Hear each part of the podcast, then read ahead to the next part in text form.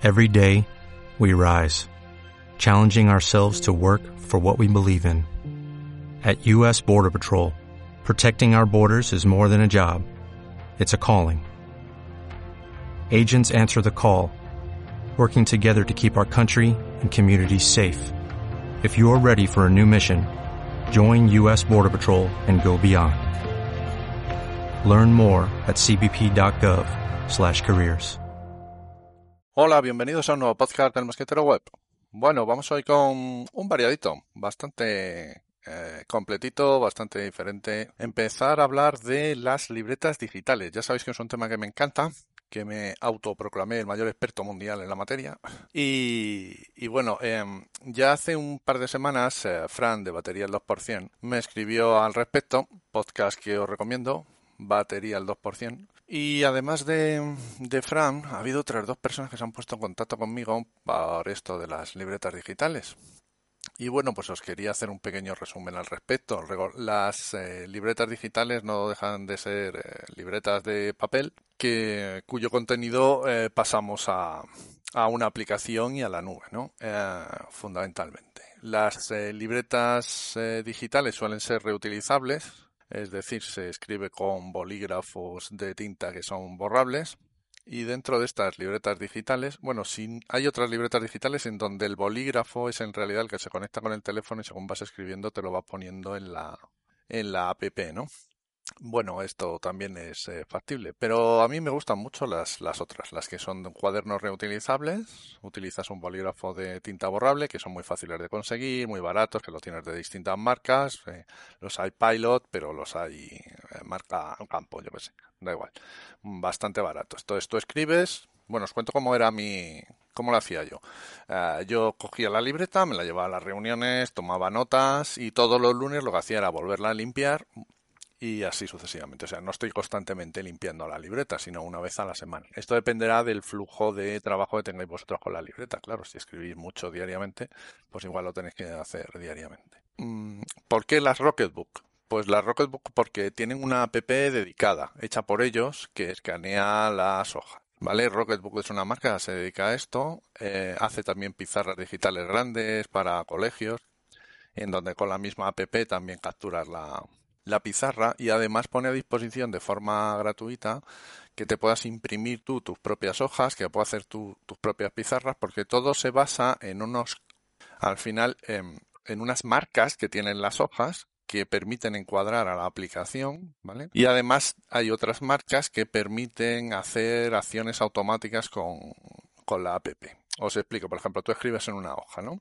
Y luego vas con la aplicación de Rocketbook, le das, eh, la escanea perfectamente gracias a las marcas que tienen los bordes, ¿vale? Y eh, ya la tienes pasada, digamos, a, a PDF abajo de la, bueno, puede ser abajo, puede ser arriba, eh, tienes como unos cuadraditos, como unas casillas de verificación con unos dibujitos. Tú si marcas esos dibujitos, esos dibujitos luego en la aplicación puedes asignarlos a acciones. Por ejemplo, tienes varios dibujitos, puedes marcar varias casillas de estas y una decir, mira, envíamelo por correo electrónico. Otra puede ser, guárdamelo en mi Google Drive, en Dropbox, en lo que sea. Entonces tú las marcas y cuando las escaneas automáticamente van a llegar a... Eh, a la acción automática que has, que has hecho, con lo cual es súper usable, es eh, la mejor manera. Si no utilizas una Rocketboot, que son un poquito más caras, y utilizas unas clónicas, ¿no? Pues como siempre te vas a cualquier tienda china y las puedes encontrar clónicas. Eh, eh, es lo mismo el proceso, escribes con bolígrafos reutilizables, utilizas una app, claro, aquí te tienes que bajar la app, ya sabes que yo recomendaba algunas, entre ellas Clear Scanner, pero bueno, una de Scanner de, de esto de, de, papel, ¿no? cualquiera puede ser igual de útil.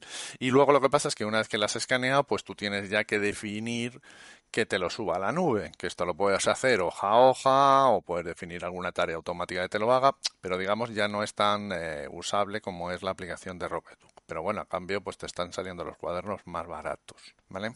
Y una cosa por la que os quería volver a comentar esto es porque muchos de vosotros me preguntáis por el OCR, ¿vale? Yo hace mucho tiempo que no paso OCR a las cosas. ¿Por qué?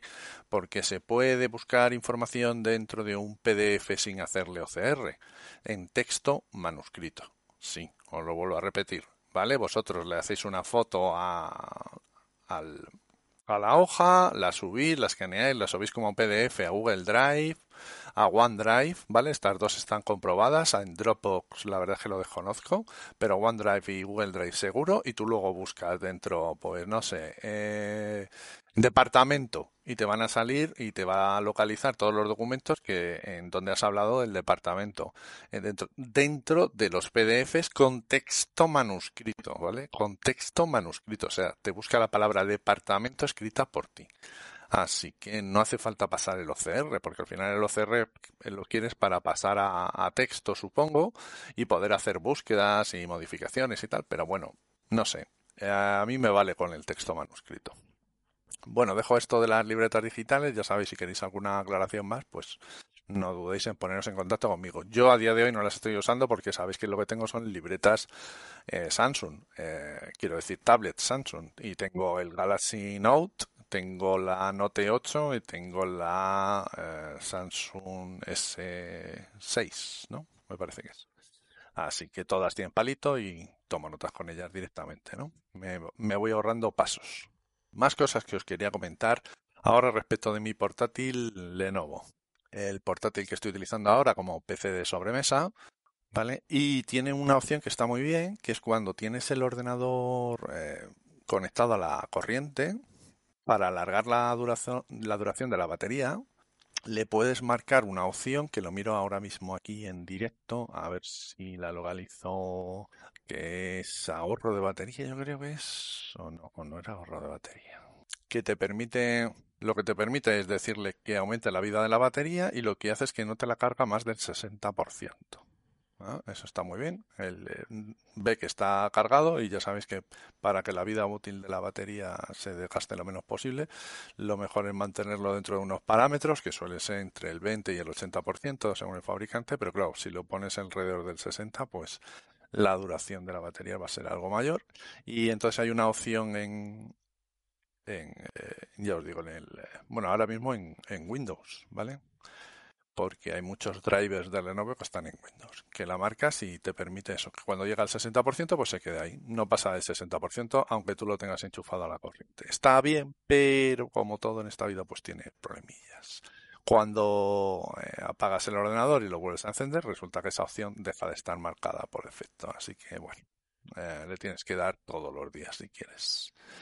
En fin, también tiene una opción en la BIOS, que le, le puedes decir si quieres que cuando esté apagado mm, cargue los dispositivos USB conectados al portátil o no.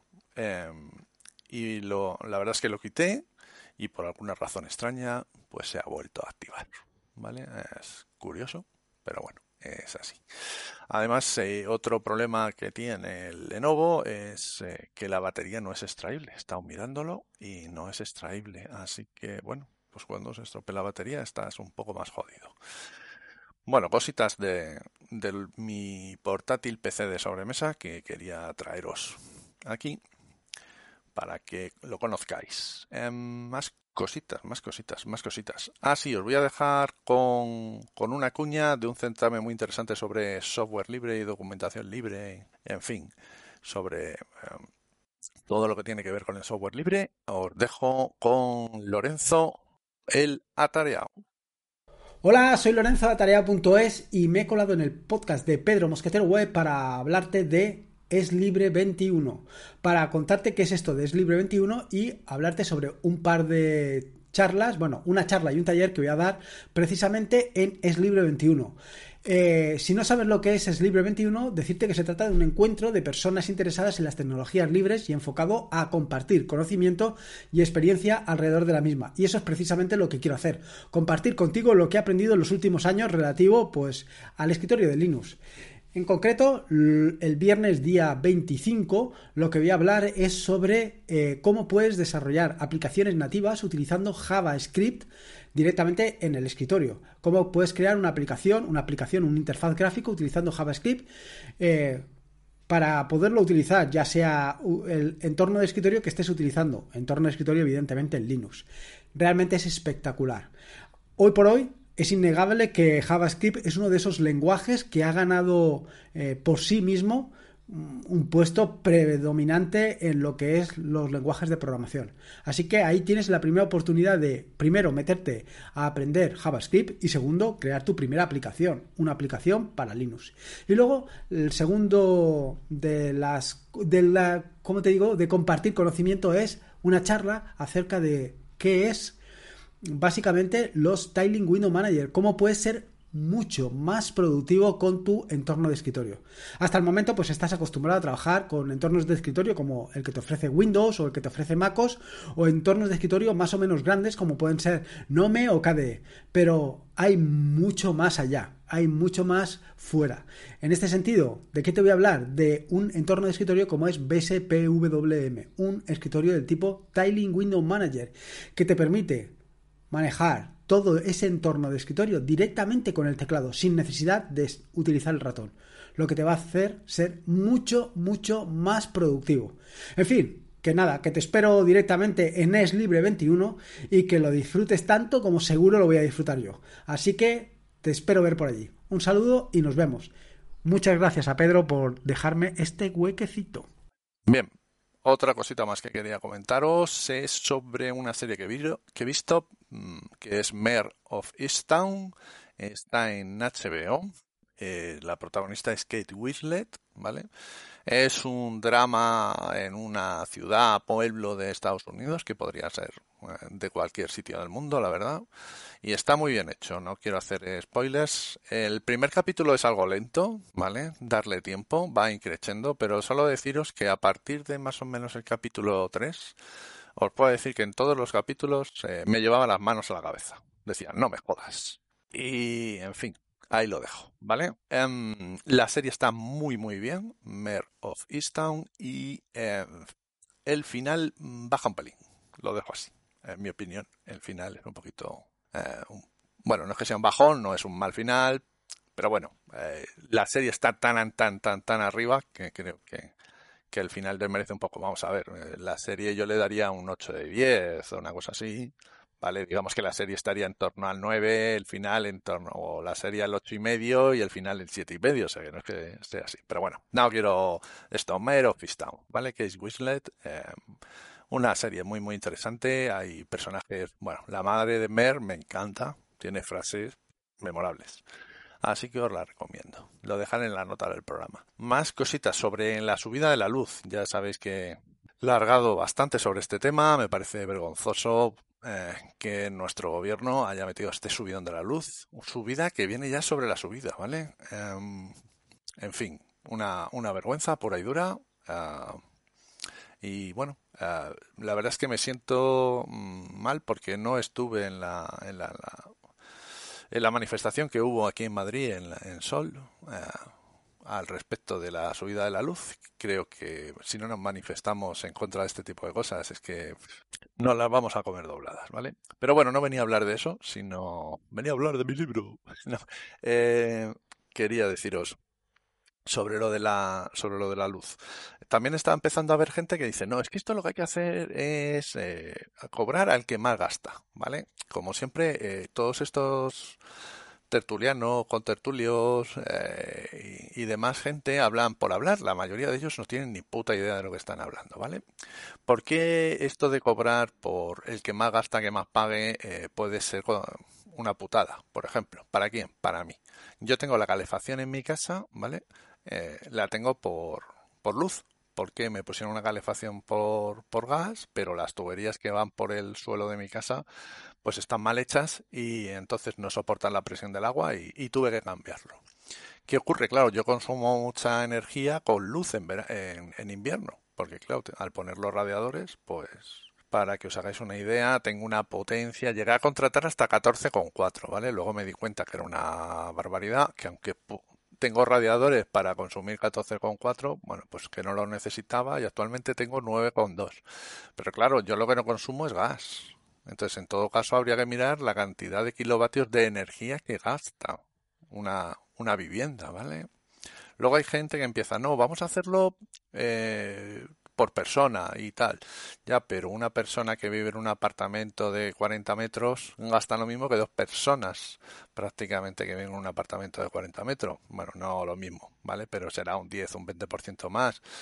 Entonces, ¿cómo lo hacemos esto? Eh, la gente que tiene niños, pues va a gastar un pelín más también, pero va a necesitar una casa más grande. Entonces, no es tan sencillo esto de esto de que el que pague, el que gaste más, que pague más, bueno, no sé. Yo creo que la, la responsabilidad de, de este gobierno, claro, pero de cualquiera de los gobiernos que hemos tenido, es que tienen que proporcionar la, electricidad al menor coste posible a sus ciudadanos. Esa es mi idea. Y tampoco estoy hablando de nacionalizar nada. Estoy hablando de, de favorecer que las empresas energéticas ¿vale? Eh, instalen potencia en el país y punto. Pero claro, si somos antinucleares, si luego los molinos de viento son anti no sé qué, si los paneles solares resulta que es que también ahora tienen problemas por no sé cuántos, si eh, teníamos un impuesto al sol hasta hace dos días, sí, sí, sí, sí, seguimos sumando sí, pues claro. Si a eso sumamos la principal razón de todo esto, que son las puertas giratorias de nuestros políticos que se van a las energéticas luego a cobrar pastizales de sueldos por no hacer nada, por estar en su consejo asesor. No, no, si en el consejo asesor estáis cuando, cuando gobernáis, cabrones, que es cuando tomáis las decisiones que las favorecen para los próximos 20 años. Pero en fin, tampoco quiero calentarme demasiado. Lo que quería deciros es eso, que el que más gasta, a lo mejor es que tiene razones para gastar más, y no es que tire la energía a la bestia, ¿vale? Sino simplemente que yo, por ejemplo, pues no gasto gas. Yo tengo de gas, pues porque lo tengo para el agua caliente, uh, el mínimo del mínimo. O sea, a lo mejor gasto, bueno, las facturas serán como 20 euros, una cosa así. Pero de gasto, a lo mejor ahí hay 5. O sea, es que hay muy poquito gasto. Muy, muy, muy poco. En fin que cuidado con todos estos eh, sábelo todo eh, que nos pueden meter encima en un, en un movidón. Y hablando de sábelo todos, comentaros también otra noticia sobre eh, coches y ecología. No sé si lo sabéis, pero la DGT va a sacar ya las etiquetas, una especie de etiquetas para las que las eh, los coches de toda España lleven la etiqueta de de su catalogación energética, por decirlo, sí, está bien dicho, me parece.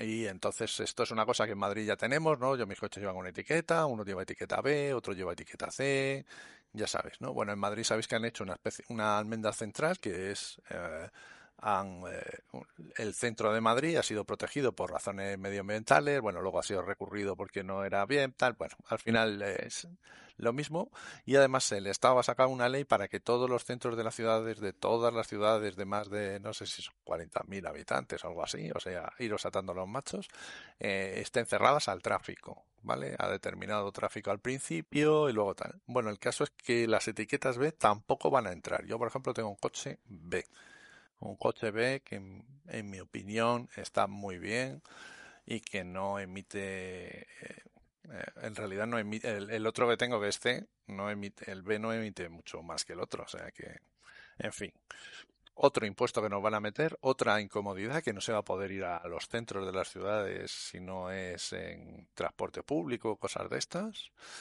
En fin, yo totalmente en contra de todas estas medidas. Eh, me parece que se pueden tomar medidas ecológicas mucho más eficientes de otra manera. Si alguien quiere que hablemos de este tema en otro momento, lo hacemos. Esto me parece mini parches y brindis al sol y bueno, gente que se quiere poner medallitas porque, por ejemplo, yo vivo en una población de 80.000 habitantes y que no se pueda ir al centro. El centro es donde están todos los servicios públicos, quiero decir, está correos, los juzgados, está el ayuntamiento, está... Bueno, pues hay un montón de cosas. Si no puedes ir con tu coche, en serio, una población está a unos, ¿qué os digo yo? 30 kilómetros de Madrid, 40. Eh, Problemas de contaminación, de verdad, no lo sé. En fin, bueno un poco crítico también con esta medida, pero bueno, es lo que nos ha tocado. Y ya nada más, chicos. Lo dejo por aquí, que si no me enrollo como las persianas. Un saludo y chao, chao. En Sherwin Williams somos tu compa, tu pana, tu socio, pero sobre todo somos tu aliado, con más de 6.000 representantes para atenderte en tu idioma y beneficios para contratistas que encontrarás en aliadopro.com. En Sherwin Williams somos el aliado del PRO.